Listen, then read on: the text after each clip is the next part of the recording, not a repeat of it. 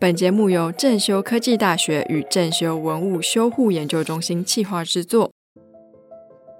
一件艺术品或许经得起历史的考验，却不一定经得起人为或外在环境的破坏。欢迎收听正在修复中 Podcast 节目，我是主持人王维轩 Vivi。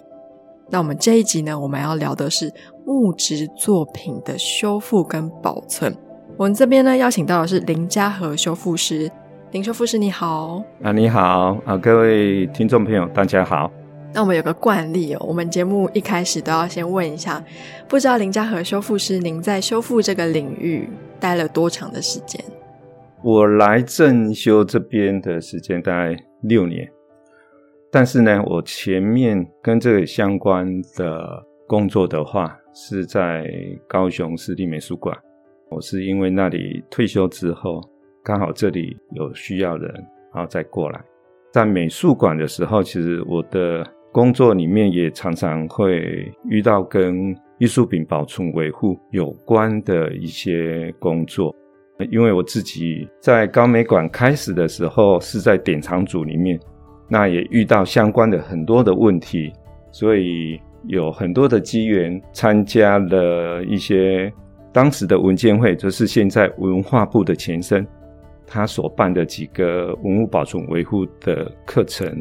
后来又台南艺术大学的古物维护研究所成立，那刚好工作上需要，我就又去那里读了。是，所以其实正修文物修护研究中心的每一位修复师，他的资历都非常的完整哦，而且职业时间都还蛮长的。那我们这边想要先询问一下，因为我们想到的木头艺术品，嗯，直观会想到木雕，那木雕的种类其实很多种嘛。我们最常见到的可能是庙里面古代的那种神像啊，嗯，佛像啊。是。那像这一类的算是木质的艺术品，是。它如果说裂开了，被虫啃了，这有办法修吗？这个都没有问题，这些都是可以修的。不过倒是有一个比较重要的课题是，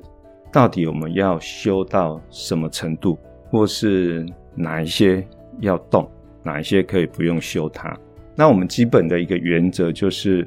当它这个裂的程度已经影响到它的结构的安全，或者是说对我们观赏的美感美观有所影响，或者说它很明显是整个造型某个地方有缺失，这会影响到我们的观赏啊。那这个部分的话。原则上，这几个状况我们就会建议来做修补。那有些它其实是不影响它的安全或是美观的，比如说木头，它本身就是随着时间、随着周遭环境的一些温湿度变化，会有一个自然的胀缩作用，久了之后会产生一些裂纹。那这个呢，当然会因各种。木头它本身质地的密度不同，它的软硬度不同，这种收缩作用的系数大小也不同，它裂的程度也会不一样。有一些它的裂纹其实看起来很自然、很协调，那我们会建议说不用去动它。这个为什么可以不用动它？我们做一个简单的例子，比如说我们人老了之后，随着年龄增加，这个皱纹。也很自然的会变多了，我们没有必要说把一个八十岁的老人把他整成像十八岁，这样看起来一定会很做作不自然啊。那艺术品文物也是一样的一个观念去对待它。是是是，那我们刚刚聊到的是裂纹嘛？那其实我们从以前的教育里面常常听到一句话叫做“朽木不可雕”。是。那我在想，木头的木制品可能也会有腐朽这一类的状况。那腐朽这一类的算是损坏，它是可逆的吗？或者是有什么方式它可以延长它的寿命？通常腐朽基本上是比较不可逆，但是腐朽有几个状况啊？一个比如说腐朽菌。腐朽菌感染之后，会造成一个片状的剥落。我们若发现的时候，可以马上做加固。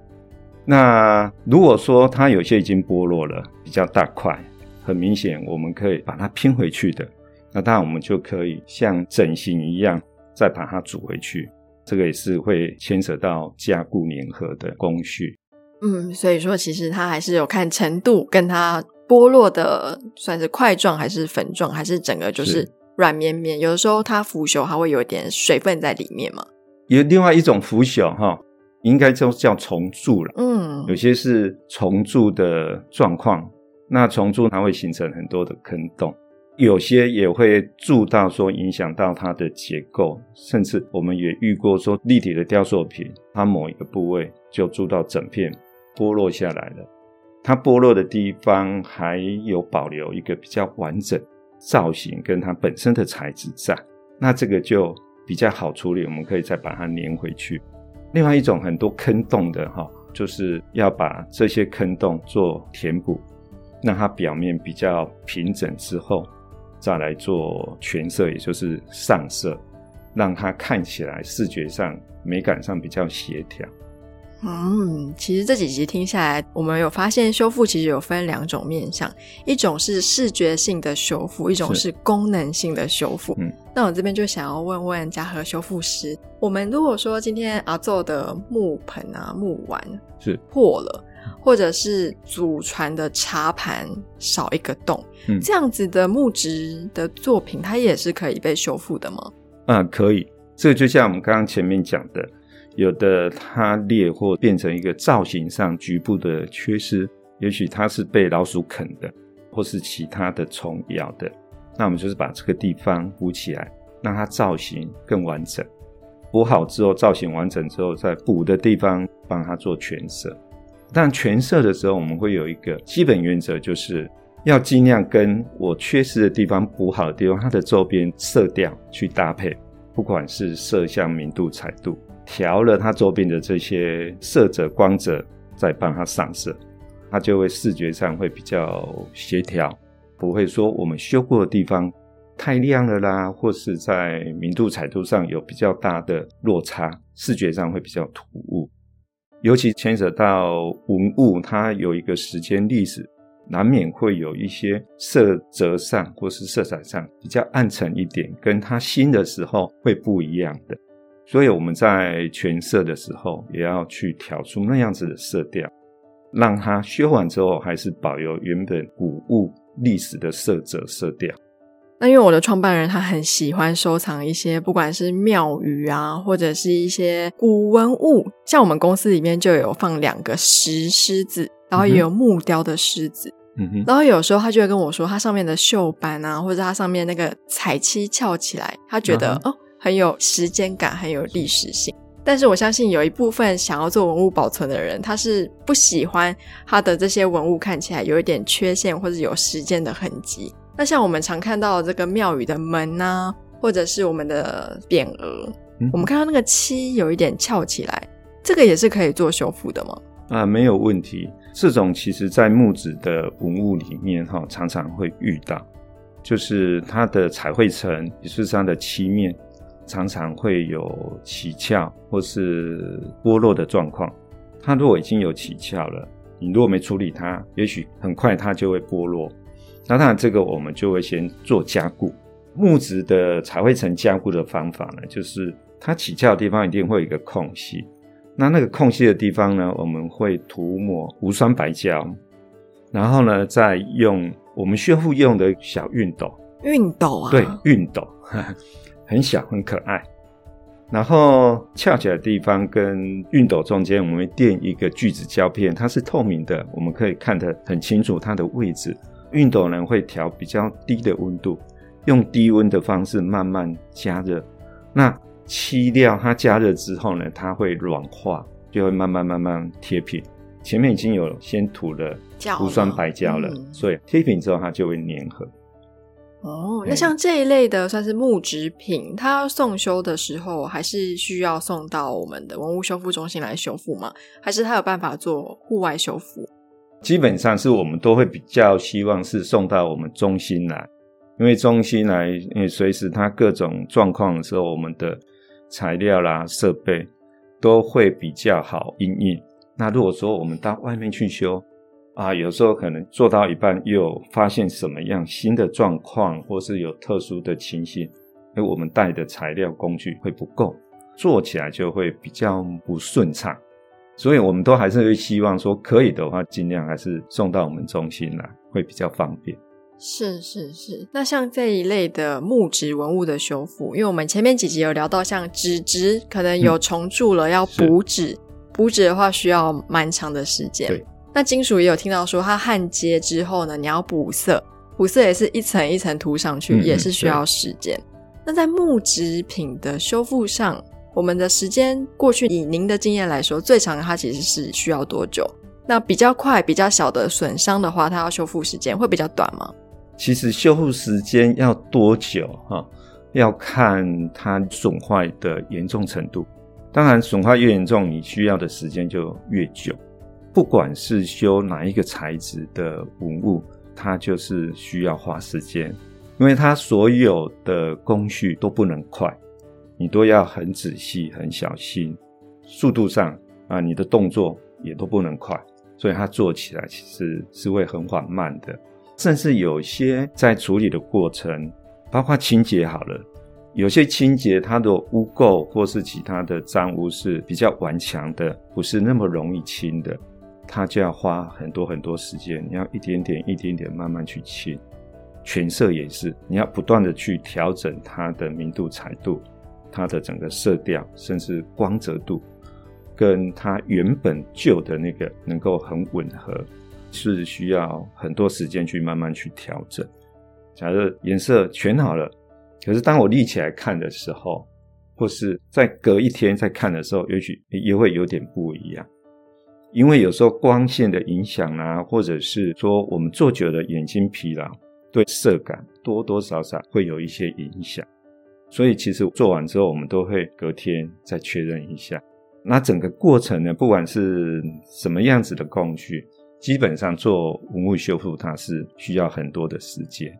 是，所以其实蛮多修复师有说，他们其实心性都比较定，每次在修复的时候，就好像在迈向入定的过程啊。对，因为心要很静，你才能就是不急不徐的把这个艺术品修复完成。哎，那像其他的修复，好像他们会刻意的跟原先的作品做一些区别，像油彩，如果说它掉色等等修复，它可能会用水彩做修复。就是为了让其他人可以知道说，哎，这个作品有经过修复的步骤。那不知道在木质艺术品的修复上，也会留一些线索给我们的藏家，或者是未来看到这个艺术品的人说啊，这个作品其实它有被修复过，会有这样的痕迹吗？其实这个问题呢，它牵扯所谓的修复伦理，这里面牵扯到两个的层次。第一个就是使用的材料问题。还有一个是刚刚你提的说能不能看得到痕迹，这个就会牵扯到一些修复不同的类型。所谓不同类型，比如说商业性的修复，因为商业性它有买卖，当然就要尽量不要让人家看到说它有曾经修过的痕迹，可能会影响它的价格。那如果是博物馆型，甚至是研究性的修复，其实比较不会去在意这个。如果博物馆它因为展示欣赏上要求说让它视觉上美感上能够协调，看得到痕迹是无所谓的，甚至就修复伦理上某个层面，它也会要求说要能够辨识哪里是被修过。我们自己在做的时候，通常会把握一个原则，在某个距离里面，比如说一公尺内，我可以看出它的痕迹，或是某个角度，因为可能光泽不同。但是当我退出到一个距离之后，我看的时候是看不到的，也就是所谓的视觉美感上协调。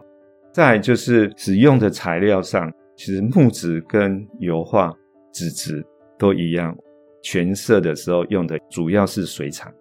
为什么要用水彩？一方面是它在调色上的变化比较方便，二来是修复上很重要的一个观念——可逆性。我想别的材质的修饰应该也都有提到这个问题啊，也就是说，当我过了几年之后，我修复的材料本身有老化了，它会起的变化，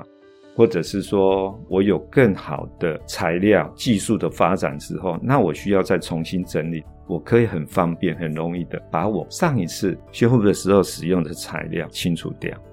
因为文物艺术品其实它跟我们人的保健一样。也常常需要一些定期的保养或是检查，如果有问题，就是要去处理它，去做维护，那这样它的寿命才能够延长。嗯，是，所以其实有分是展览领域或者是商业领域，它的修复程度会有很大的不同。是但是如果说是展览领域的话，就是肉眼基本上一公尺内是可以看得出来这个痕迹的。对，那像商业领域这种程度的修复，一般的修复师看得出来修补过的痕迹吗？其实坦白讲，以我们的经验，就算你修复技术再怎么厉害，修复痕迹真的你很仔细看某个角度，有时候是可以看得出来的。那即使看不出来，只要用紫外灯一照下去，哦它就通通现形了。有时候甚至是你只要放大镜就可以看到。在研究所学习的时候，当时我修一个扇面纸本的扇面水墨作品，那我们肉眼看的时候，当然都没有什么发现异状。可是因为我们在修复前做检视的时候，有一项是显微镜。当我显微镜一照的时候，发现天哪，它的印章是被挖过重新贴上去的。然后落款也有字，它的线条笔意很明显就是有被动过啊。当然表示说那个人的修复技术真的很好，那我们肉眼看不出来。可是呢，当我们显微镜一照的时候，你还是可以看到。所以，即使我们的修复技术再怎么好，肉眼看不到，可是透过一些科学仪器设备设备都是可以发现的。嗯，那我们刚刚聊的是修复的程度嘛，那我们现在要聊聊艺术品损坏程度嗯多严重的时候还可以修。举例来说，像有一些匾额类，可能是清朝的，可能是明朝的。那它在保存的时候不小心，哎，台湾又湿又热，被白蚁吃的千疮百孔。是这样的状况，损坏程度这么严重的匾额也是可以修的吗？没有问题，其实那个都没有问题。像我们就修过屏东文化局委托的一件原住民祖灵柱，那也是被重铸，铸到很多地方，中间是空掉了，空但是它表皮还在。可是你轻轻 touch 的时候，你会感觉它已经剩薄薄的一层皮，里面是空。你如果稍微压一下，它就破掉了。那也有很多地方它是很细的孔洞，当然我们一般填补的时候，可能就不容易把我们的填补材填进去。通常遇到我们这种状况的时候呢，我们会把填补材调的比较稀一点，用针筒的方式、打针的方式注射进去，然后慢慢慢慢让它填到表面的时候，再用我们的工具，像抹刀这种，来做最外面的一个填补、修饰跟整理。所以其实就算它被吃的千疮百孔，我们这边正修文物修复中心还是有办法把它尽可能的修复，还是让它变得比较稳定。对对对，那就是时间的问题，看你要花多少时间。像是刚刚讲的这种状况，它相对要花的时间就多很多。是，那我们其实前面几集也有聊到一些说，哎，很多藏家发现他的艺术品，不管是发霉了，嗯，不管是哎看起来表面有点暗沉，嗯。第一个反应都是可能他们也不知道可以拿来修，就会拿什么抹布啊，甚至有拿酒精啊把它擦一擦，结果反而会造成一些不可逆的修复的一些危机跟风险。对，没错。那我相信在木质的艺术品上，一定有很多说，哎，上面有灰尘、蜘蛛网，是不是用湿抹布擦一擦就算了？还是说有什么样的方法可以让这些不管是常态性展示，或者是放在我们藏品间的这些木质艺术品，可以维持它的健康状态呢？这种问题哦，其实我们也常遇过，有人会询问哈。那当然绝对不可以用抹布直接擦，如果可以这样处理，那就不需要修复师了，那我们就通通要失业了。是，啊那为什么不适合用抹布擦？第一个，尤其是没有修复经验的人，抹布拿起来就擦的话，会有一些风险。比如说，也许它是有彩绘层的，那彩绘层可能像我们刚刚有聊到，它已经起翘了，那你没注意到，抹布一擦，可能就把它勾破，它就剥落了。再来呢，就是说抹布可能它的水分有时候会过多，那你擦的过程呢，木质它会吸收太多的水分，渗进去。对，会渗进去，那相对会造成一些影响，比如说它如果吸收太多，然后又停留的时间太长，也许木质本身它会膨胀，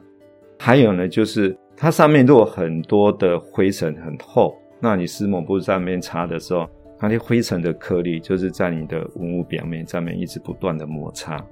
通常我们修复师在处理的时候，遇到这种状况，一定会先做干式的清洁。那干式清洁呢，我们就是用羊毛刷，然后配合我们修复用的吸尘器，调比较小的一个吸量，边刷边吸。把我们刷的过程清起来的一些灰尘，把它吸进去。那干式清洁完，还有一些比较厚重的灰尘也好，或者是可能比较明显的污垢，那我们就会用湿式的清洁。那湿式清洁我们在做的时候是自己卷棉花棒，依据我们的需要卷不同大小粗细的棉花棒，在看它的脏污的状况，选择用纯水啦。还是除垢剂，慢慢慢慢去清。那另外就是说，湿抹布哈，还有一个风险，就是我们刚刚讲，如果木质它吸收太多水分，环境又比较不通风，它闷在那边的时候又容易发霉。当我们如果遇到霉菌的时候，通常我们会使用酒精；如果比较严重的，那我们就会用除霉剂，一样用棉花棒去沾。那除霉剂我们还会做稀释，不是它的原液直接用。我们会先做一些测试，调配不同的浓度去测试，挑选合适的浓度之后，再去做清除的动作。所以其实并不是水不行哦，是你很难拿捏那个比例，你不知道这样子的脏污到底要多少的水、多少的除霉剂、多少的成分去把它轻轻的去除掉。对，所以我建议各位藏家们，其实如果碰到这样的状况，还是交给专业的来。是，还有一点就是，有时候我们的文物作品表面，它如果是有雕刻的，那它有些雕刻纹它是比较深或是比较细，那抹布。其实是擦不到啊，那那时候我们就要卷很细的棉花棒去做清洁，甚至有时候我们会用人家剔牙的那个牙签，嗯，然后只是很薄很薄一层的棉花，用这样的方式去清，是这样，你比较细的那些科纹才有办法清得干净。是，那其实台湾蛮多木雕类的艺术品，然后有的木雕就说：“哎，我是樟木壳的，所以我防虫防蛀。”这一类它性质比较特别的木头，在保存上真的会比我们一般木雕的作品，它可以更防止虫害吗？或者是它就真的比较不会发霉等等的？不知道嘉禾修复师能跟大家分享。当然，不同的木头质地软硬度不同。甚至它本身的一些特殊成分，虫是比较不喜欢的。那我们知道，像书画，我们这样举，大家比较容易理解，就像书画作品的卷轴，很普遍会做梧桐盒。梧桐盒它的材料就是梧桐木，嗯，梧桐木是虫比较不喜欢的。那刚刚你有提到樟木，樟木它本身就有一个香气，对，所以很多人喜欢拿樟木来刻佛像。佛像很多都是用樟木刻的，但是樟木呢有一个问题，就是久了之后会容易变形弯曲。当它比较大的时候啊，就容易弯曲。当然，如果是雕刻比较小的佛像，就比较不会有这种问题。所以我们看哈，一般做家具的就比较少人会使用樟木，因为它久了之后比较容易弯曲变形。嗯，所以有时候这个其实，在文物产出之前、创作之前、制作之前，他们其实大概知道这些观念，在选材的时候就会去过滤了。嗯，是，所以其实艺术家有时候创新创意，在材质上还是要多帮藏家们想想，他们在保存的时候应该要注意一些什么样的事项。那最后，我想要请问嘉禾修复师，我们在家里有一些木质的艺术品，不管是雕像、匾额等等，我平常在家有没有什么方式就可以让它维持健康状态比较好的状态，然后可以延长它的寿命，比较不会需要一直送到修复中心来修了？OK，这就是属于预防性的治疗，跟我们人一样，平常要注重保健。那文物它所存放的空间的环境也很重要。最基本的几个项目就是温湿度，还有光照。我想这个大概就是一般艺术品或是文物保存环境上最基本要去做好的预防措施。那温湿度的方面呢，它最重要是要保持一个稳定，不要一下子湿一下子干，或是温度忽高忽低，这个呢都会造成木头本身的一些胀缩。因为这个物质原理就是潮湿的时候它会膨胀，干燥的时候它也有会收缩。那当你湿度不断的这样高高低低在变化的时候，容易裂，它就一直在胀缩胀缩。久了之后呢，它的材质本身就会失去弹性，失去弹性之后，它就会开始开裂变形，就会有这种状况。还有一种是木头上面会有一些彩绘，也就是漆面漆料。那木头跟漆料缩缩的系数，它的胀缩的程度不一样。那一样久了之后呢，就会造成我们彩绘层龟裂起翘，再更严重就是剥落。这个是温湿度上对文物的一些基本的影响。当然，如果说湿度太高，它就容易发霉嘛。通常我们会建议保持在一个稳定的温湿度。有人会好奇说，到底要控制怎么样的温度跟湿度？以博物馆的标准来说，如果温度的话，大概是十八度到二十二度，也就是说二十度上下两度，它是基本上对各种不同材质的文物作品都是适合的。那如果是湿度的话，相对湿度是百分之五十上下各百分之五，也就是。百分之四十五到百分之五十五，这个是博物馆、美术馆的标准。嗯，但是呢，这个标准在我们居家里面是很难做到，因为它需要有相关的一些空调设备才有办法。但是大家也不用担心，因为文物它其实，尤其像木头，它会随着它环境湿度的变化，自己会有一些调节，它会有一个弹性，不是说一下子马上就很大的变化。最重要就是你不能巨大的变化太高。那因为台湾的环境本来就是一个高温高湿的环境，我们的气候类型是高温高湿的，所以其实我们居家的标准，你也可以不用像博物馆那么高那么严苛。你说你湿度不用到五十五没关系，因为我们的环境台湾每个月的平均湿度，我之前因为写一个研究，有去调过气象局统计资料。我印象中，平均最干燥有百分之七十六点多，还七十八点多，所以台湾的湿度本来就很高了。我们可以随着我们的环境，它的湿度的条件可以稍微调高一点没关系，但是要把握一个原则，再怎么高不要超过百分之六十五。为什么？因为当你湿度达到百分之六十五的时候，就是霉菌喜欢的环境。再来呢，你要保持好的温湿度，还有一个就是通风很重要。存放艺术品文物的空间要保持一定的通风，不要闷着，这样子大概就比较好去控制温湿度。还有一个就是我们放的位置尽量不要靠近外墙，因为外墙它容易受日照或是外面冷空气影响，它的温度会容易变化。温度一变化，也会牵动到湿度，所以一个原则就是，我们放文物或是挂作品的地方，尽量不要选择那个最靠外面的墙面，或是会西晒的地方。那有窗户的地方呢，就尽量用比较厚重的窗帘去遮光。基本的一些原则大概是这样子。那光照呢，当然对文物来说，它最好条件就是全暗。那是对它保存最好的，所以我们发现很多出土文物，它可能埋在地底下已经几百年、几千年，可是出来之后，有的还会很完整，那就是因为它完全没受到日照。那日照的影响最主要是紫外线，紫外线它会造成我们色彩的褪色。